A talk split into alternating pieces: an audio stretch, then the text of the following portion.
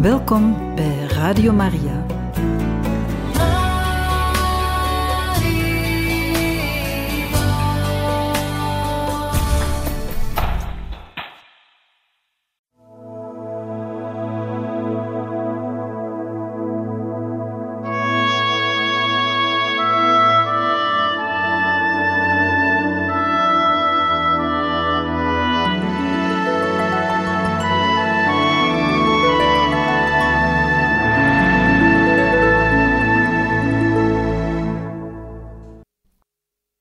Doranda, Ranchi, werd op initiatief van de Italiaanse regering in 1963 een kerk ter ere van alle heiligen gebouwd, ter herdenking van de Italiaanse krijgsgevangenen die na El Alamein in Egypte, waar Montgomery de aanval van Rommel opgevangen en hem teruggeslagen had, daarheen waren gebracht en er ook stierven.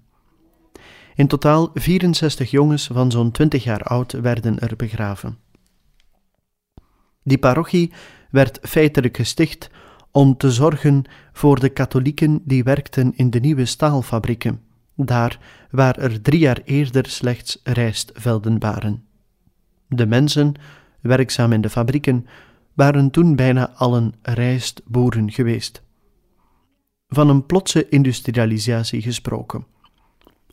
Een duizendtal katholieken onder de werknemers waren meestal simpele dagloners, coolies, die twee roepies per dag verdienden. Ze woonden in onooglijke hutjes waarin men op handen en voeten moest binnenkruipen. Maar nieuwe huisjes waren in aanbouw. Voor dat deel van zijn parochie, Hatja, had pater Georges Zwijzen, jezuïet, een catechist omdat de rijstoogst in 1962 mislukt was, kwamen er daardoor zoveel naar Hatja om werk te zoeken, ten einde te ontsnappen aan de hongersnood. Er waren ook drie à vierhonderd katholieke jonge meisjes die er actief waren als dagloonsters, omwille van de honger en wellicht ook iets wat uit zucht naar avontuur, om zelfstandig te zijn en geld voor zichzelf te verdienen. Ze hadden vroeger nooit een cinema gezien en gingen nu verloren. In de schaduw van de kerk woonden enige zusters van Moeder Teresa. Het was de eerste stichting van de missionarissen van naastenliefde buiten Calcutta. Dat was letterlijk in het hart van de Lievensmissie in Chotanagpur, thans de meest levendige jonge kerk in het noordoosten van India. Het was normaal dat daar een stichting van Moeder Teresa's congregatie tot stand kwam, aangezien veel kandidaten uit het aartsbisdom Ranchi, het hart van die jonge kerk, zich aansloten bij Moeder Teresa. De zusters van Moeder Teresa kochten twee fietsen. Ze waren erg modern, want zoiets zag men niet dikwijls. Ze gingen de meisjes opzoeken en verleenden hen hulp, sprongen hen bij met raad en daad en waren vriendelijk. Het waren heel ongewone zusters. Ze hadden een weeshuis en een huis voor meisjes, wat niet zo ongewoon was, maar ze hadden ook vier schooltjes die elk een honderdtal leerlingen telden. Ongewone scholen. Onder een boom of in de veranda van een armhuis. Die schooltjes waren bedoeld voor de kinderen, de armsten onder de armen, die anders verstoken zouden blijven van onderwijs.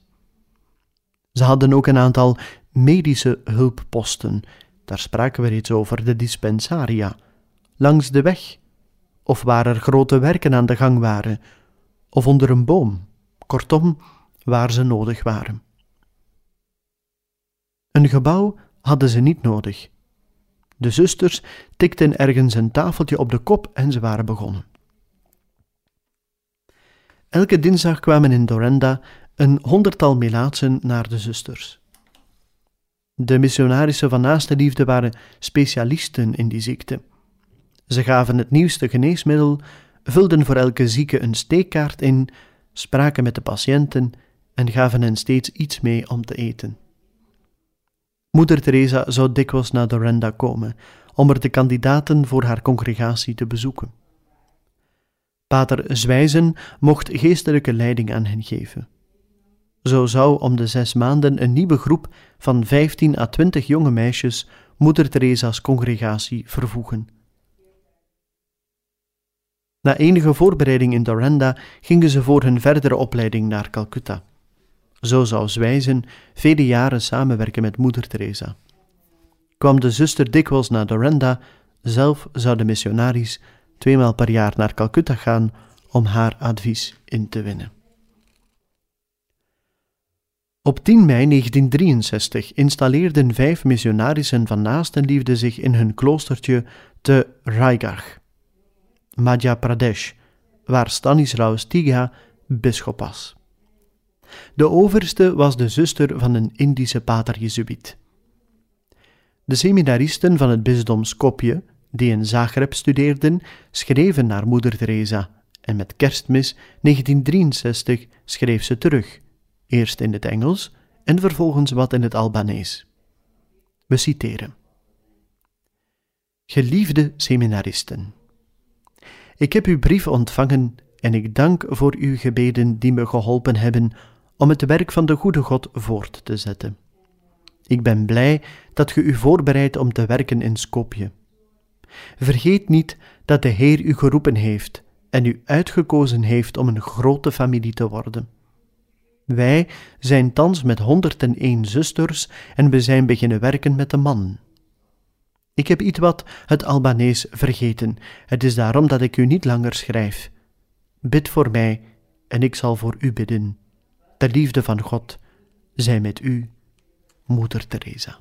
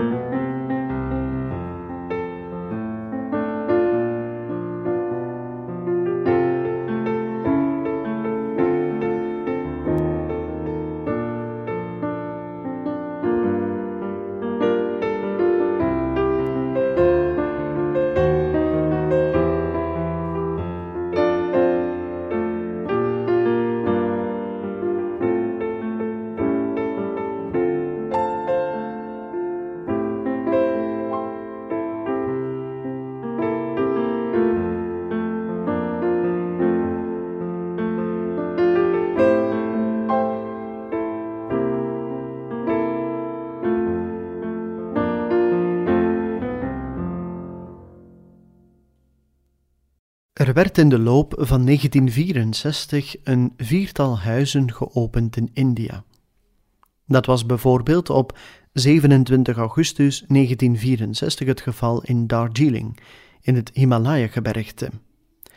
Die stichting bood de zusters grote perspectieven voor hun werk onder de armen, meer bepaald diegenen die getroffen waren door tuberculose. De zalige paus Paulus VI kwam tegen het einde van 1964 naar Bombay om er het Internationaal Eucharistisch Congres bij te wonen. Voor het eerst werd een Eucharistisch Congres gehouden in een niet-christelijk land. Voor miljoenen Indiërs, waaronder veel Hindoes, was de verschijning, het mogen aanschouwen van de paus, een echte darshan, een religieus aanschouwen zoals alleen de godsdienstige Indiër dat kent. Bombay telde toen 320.000 katholieken, die er natuurlijk allemaal bij waren. Er waren 60 à 70.000 katholieken uit de rest van India. De buitenlandse deelnemers werden geschat op circa 6000. De Belgische bisschoppenconferentie werd vertegenwoordigd door monseigneur Emile Joseph de Smet, bisschop van Brugge, die van de gelegenheid gebruik maakte om van 7 tot en met 11 december 1964 een bezoek te brengen aan de Lievensmissie en missionarissen uit zijn bisdom te groeten in Ranchi en op andere plaatsen. In Bombay kwamen de Indiërs niet louter uit nieuwsgierigheid, maar vooral om de grote man, de paus, te zien of aan te raken, want het bracht hen geluk.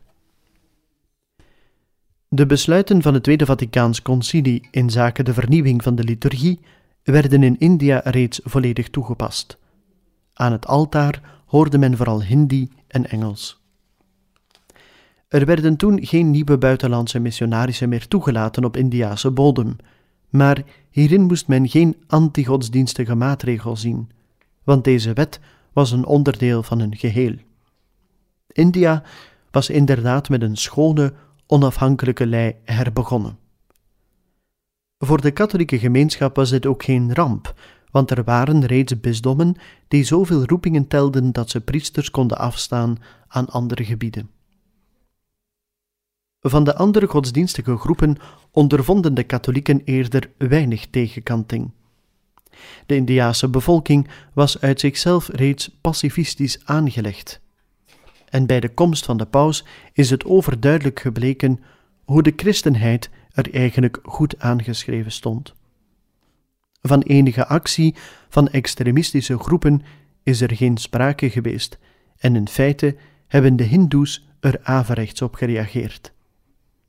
Ze hebben door hun enthousiasme juist die slechte indruk, veroorzaakt door de stemmingmakerij van die extremisten, willen uitwissen. De regering had dan ook haar duit in het zakje gedaan door ter gelegenheid van het pauselijk bezoek te verklaren dat de katholieke godsdienst geen vreemde godsdienst was. Hierbij werd verwezen naar de prediking door Sint Thomas. Op de speciale postzegels die in India werden uitgegeven, prijkte ook de afbeelding van deze geloofsverkondiger van het eerste uur. Een merkwaardige gebeurtenis was de uitbeelding van de geschiedenis van het christenvolk door het Indisch ballet met de medewerking van een duizendkoppig koor. Het onthaal van de bevolking was uitzonderlijk geestdriftig.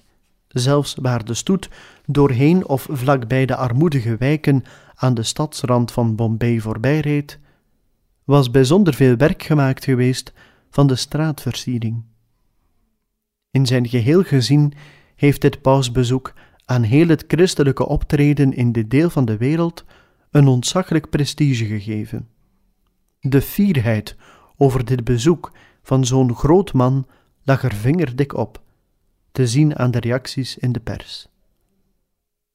Voor de nog jonge republiek was deze blijk van waardering vanwege de paus om eerst en vooral India te bezoeken een ware belevenis geweest.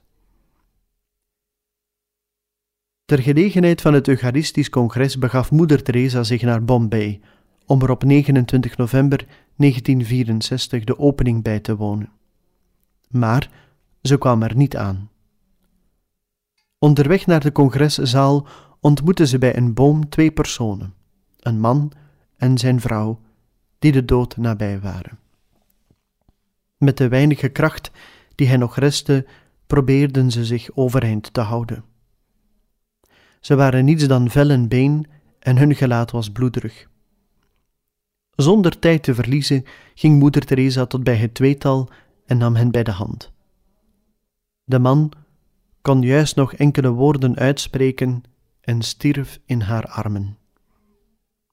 Ze nam de vrouw op haar schouders en droeg haar naar het huis der stervenden. Daardoor moest zij de officiële opening van het congres missen en zag zij niet de paus. Maar Paulus VI drukte de wens uit om de armenwijken van Bombay te bezoeken. Toen hij het werk van Moeder Teresa leerde kennen, was hij ten diepste getroffen. Het is toen dat de Heilige Vader besloot, vooraleer India te verlaten, de witte auto waarmee hij rondgevoerd werd, zeg maar zijn poopmobiel, aan Moeder Teresa te schenken om haar te helpen in haar grote liefdewerk. Het was niet zomaar een limousine van het gewone type, maar een Ford Lincoln Continental. Bouwjaar 1964, speciaal ontworpen en gebouwd als geschenk van een Amerikaanse weldoener aan de paus. De Heilige Vader had er slechts een paar uur gebruik van gemaakt en schonk die na de slotplechtigheden van het congres aan Moeder Teresa, om zo een steentje bij te dragen aan haar universele zending van liefde.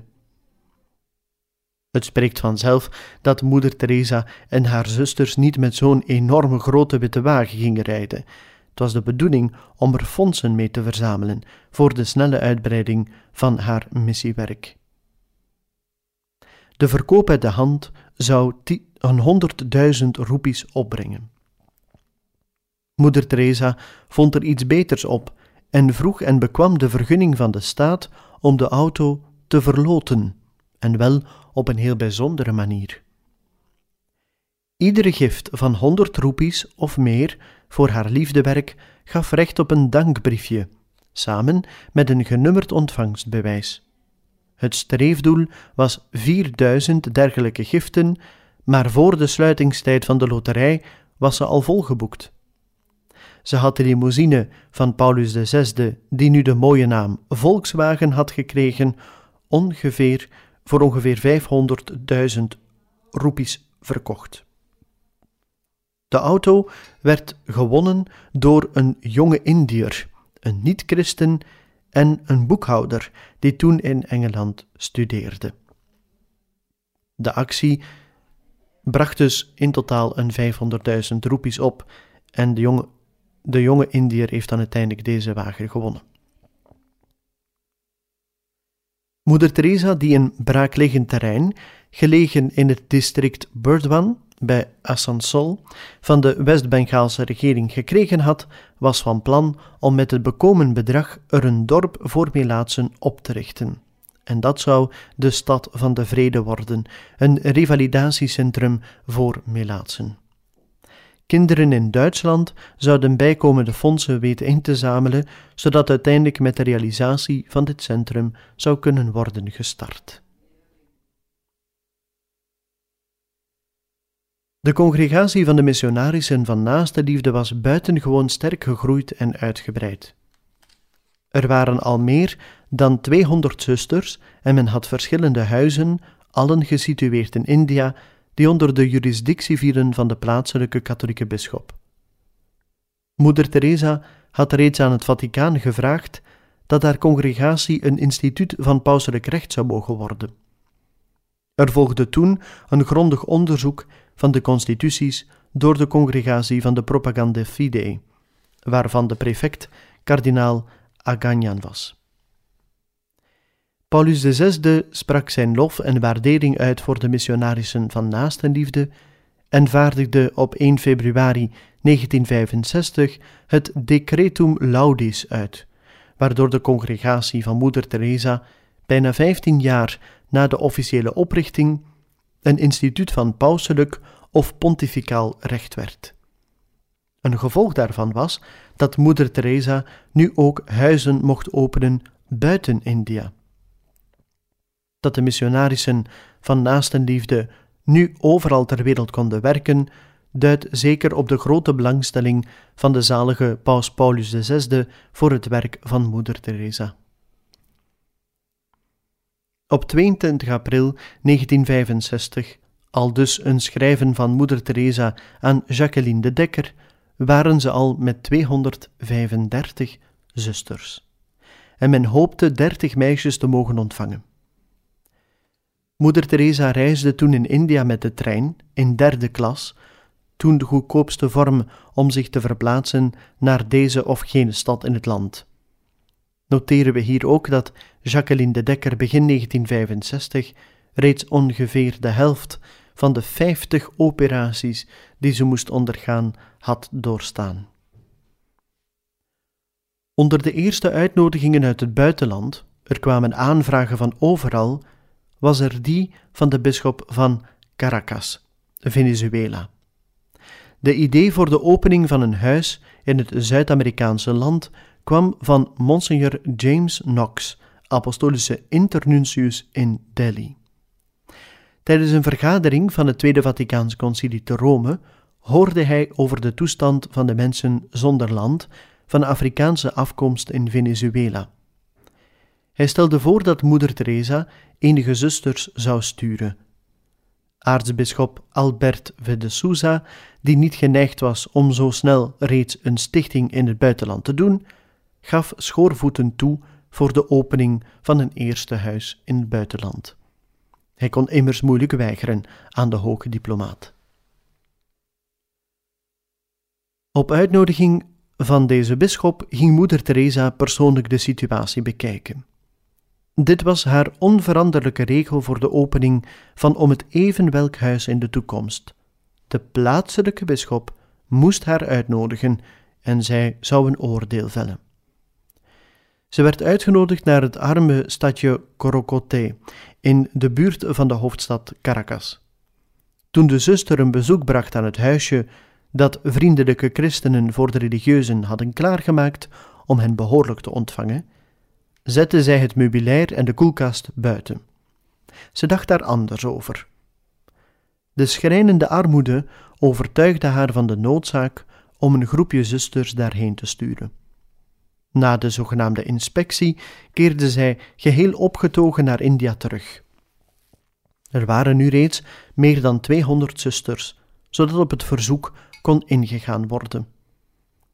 De groep zusters bestond uit vier van haar beste krachten, allen Indiërs en met zuster Dorothy als overste. Op weg naar Venezuela nam moeder Teresa het viertal mee naar het Vaticaan om er de zegen van de Heilige Vader te ontvangen. Dit kan een rol gespeeld hebben in het feit dat in 1968 een tweede huis in het buitenland te Rome zelf zou geopend worden. Moeder Teresa en haar vier missionarissen kwamen in Venezuela aan op 26 juli 1965. De vier zusters betrokken het simpele huisje in een favela of sloppenbuurt te midden van de armen. Ze leerden er Spaans, geholpen door de kinderen. Enige meisjes van ter plaatse zouden zich bij de religieuzen ook aansluiten. De missionarissen van naaste liefde gaven les en raad, versterkten de mensen en gaven geneeskundige zorgen, gaven godsdienstonderricht en deden parochiewerk. Het doopsel toedienen, de zieken bezoeken, de communie dragen. Het was een totaal nieuw experiment voor de zusters van Moeder Teresa. Ze deden haast alle priesterwerk, met uitzondering natuurlijk van het horen van de biecht en het celebreren van de heilige mis. De mensen waren doorgaans wel gedoopt, maar door een tekort aan priesters en religieuzen in het land zagen velen nooit een priester of een zuster. Heel veel mensen wisten niets over Jezus. Er moest dus onderricht gegeven worden. De zusters brachten de communie naar de zieken en dienden eventueel het doopsel toe. Moeder Teresa hoopte roepingen te krijgen voor Latijns-Amerika, maar haar congregatie zou in dat continent een tragere verspreiding kennen dan verwacht. Er was niet hetzelfde enthousiasme als in India.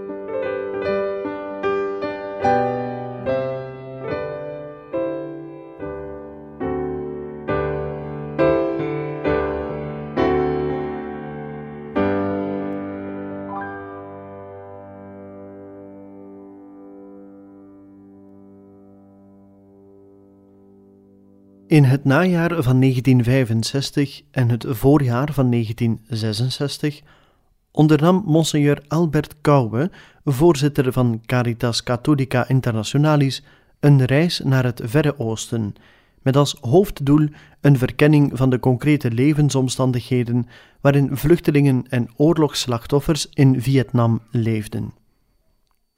Felix Dalle, eveneens priester van het bisdom Brugge, hoofdredacteur van Kerkelijk Leven, maakte de hele rondreis mee. Zij brachten zodoende ook een bezoek aan Calcutta en Moeder Teresa. In het weekblad verschenen van priester Dalle enkele reportages. In het nummer van 9 januari 1966 verscheen een verslag getiteld Calcutta, waar alles begint met iets doen. Over hun bezoek aan de sloppenwijk van Motigil schrijft Dalle: We hebben er doorgelopen. Overal waren grote plassen. Het slijk was er zwart. Bij een kom water zat een man zich te wassen. Kinderen schrobden het vuil van de koeien.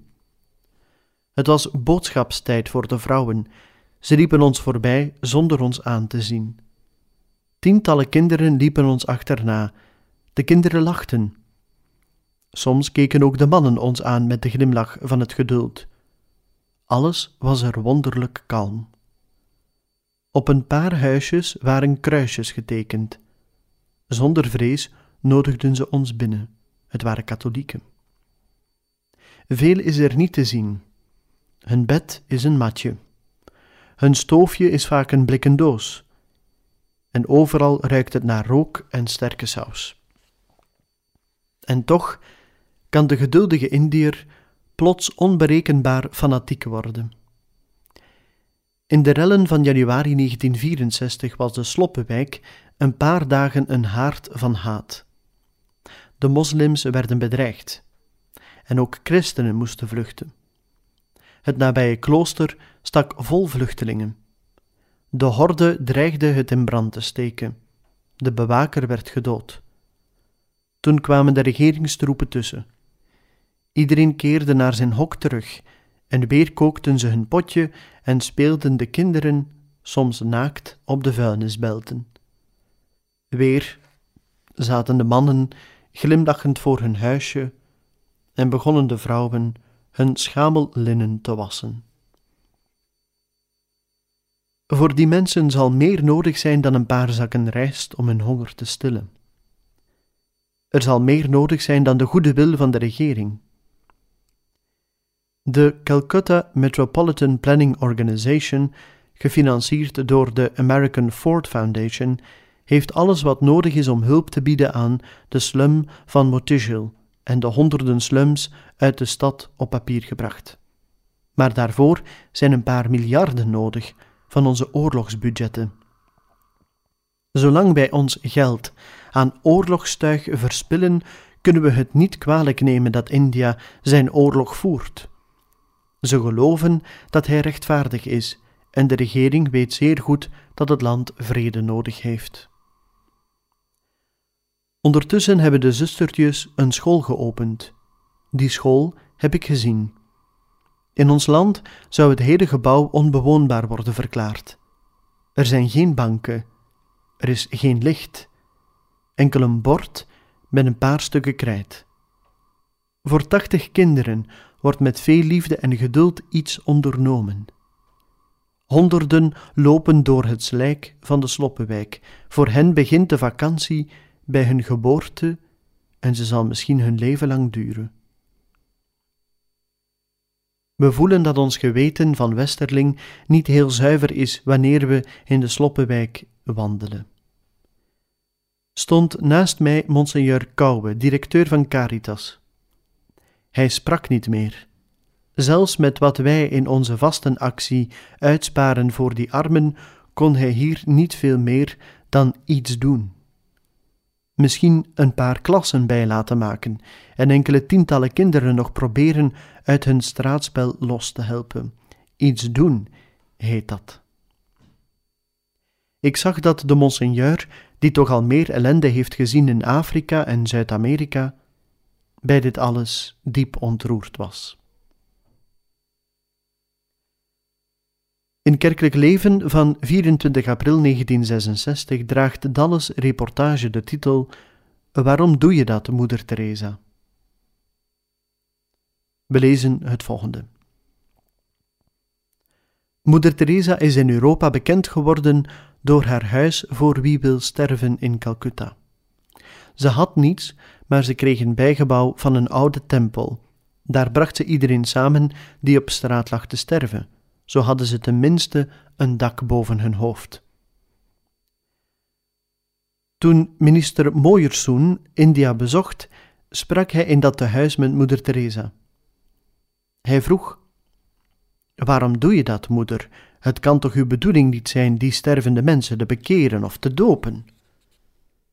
Nee, aan die stervenden werd geen woord gezegd over Christus, die voor allen gestorven is, en van wie ze de naam in de sloppenwijk van Calcutta nooit hadden horen vernoemen. Moeder Teresa antwoordde: Zo stierven ze tenminste, terwijl iemand hun hand vasthoudt. Ook ik heb dit huis voor wie wil sterven bezocht. Er lag een groot boek met alle namen van wie daar gestorven waren, meer dan 2000 per jaar. We geloven dat allen opgeschreven, zijn in het grote boek van de Heer, waarin hij zijn zaligen optekent. De liefde van Moeder Teresa doet iedere dag dit wonder waarin alle katholieken geloven. Ze helpt mee om de mensheid te redden. Maar in 17 jaar is heel veel gebeurd. Meer dan 100 meisjes, meestal Indische, zijn Moeder Teresa in de Sloppenwijk gevolgd. In de Sloppenwijk te Calcutta zag ik een van haar schooltjes, het armste schooltje dat we ooit ergens hebben gezien. Hoop en al enkele hokjes met heel kleine venstertjes. Bij ons zouden ze niet worden goedgekeurd als tuberculosevrije stal. Wat verder in Calcutta kwamen we in een van haar weeshuizen. Daar had ze de meest arme kinderen van de straat opgeraapt. Een paar van haar zustertjes verzorgden de kinderen, maar heel wat Indische meisjes hielpen mee met veel zorg, gratis. Daar zag alles er beter uit. Ze beschikten over Amerikaans voedsel. Toch beleefde ik daar een ontroerend ogenblik. Het is geweten dat de Indische godsdienst de eigenlijke naaste liefde niet kent. Een Hindoe helpt zijn medemens niet wanneer hij niet tot zijn familie behoort. Maar terwijl we er stonden, kwam een man, een Indiër, zijn gift brengen voor het weeshuis. Die dag zou hij een feest vieren en hij liet de armen eraan delen. Dat had hij van moeder Teresa geleerd. In Ranchi zei een zustertje van moeder Teresa: We hebben geen rijkdom nodig om de armen te helpen, wel verpleegsters, leerkrachten en dokteressen. Moeder Teresa wil dat allen die het kunnen studeren. Ze noemen zich liefdezusters. Hun naam zegt wat ze willen zijn. Enkel heel hard werken in de liefde tot de armen willen ze beogen. Ze hebben dan ook wonderbare resultaten. Ze heeft dus een nieuwe zustercongregatie opgericht, de zoveelste in de geschiedenis van de kerk, maar zij heeft een paar dingen van het gekende klooster wat overboord gegooid, namelijk het eigenlijke klooster. Woonplaats, uurregeling en werkverdeling worden door de nood van de armen bepaald. Daarin is ze Indisch. De liefdezustertjes moeten tussen de mensen leven met de families in nood en waar het moet met de verlaten kinderen op hun arm. In India zijn meestal geen roepingen tekort, ook geen priesterroepingen. Moeder Teresa heeft reeds meer dan honderd roepingen in nog geen tien jaar. Voeg daarbij de vele honderden meisjes die nu reeds met haar meewerken en wachten tot ze door haar zullen worden opgenomen. Maar we worden met de dag meer en meer geholpen door Indiërs. Moeder Teresa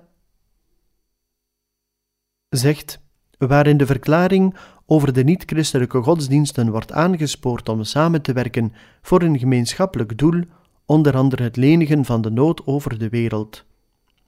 Dat zegt het Tweede Vaticaans Concilie. Dat is misschien het grootste werk dat Moeder Teresa als ongewild heeft teweeggebracht. Ze heeft het geweten van India wakker gemaakt. Overal in India, in alle bestuursorganismen, wordt haar werk zeer hoog geschat. Bij de centrale regering is Moeder Teresa bekend. Zij wordt er hoog gewaardeerd. Ze ontving een van de hoogste Indische onderscheidingen voor haar werk. Geen vergadering gaat door in New Delhi waar problemen van de armoede in India worden besproken of Moeder Teresa wordt er uitgenodigd.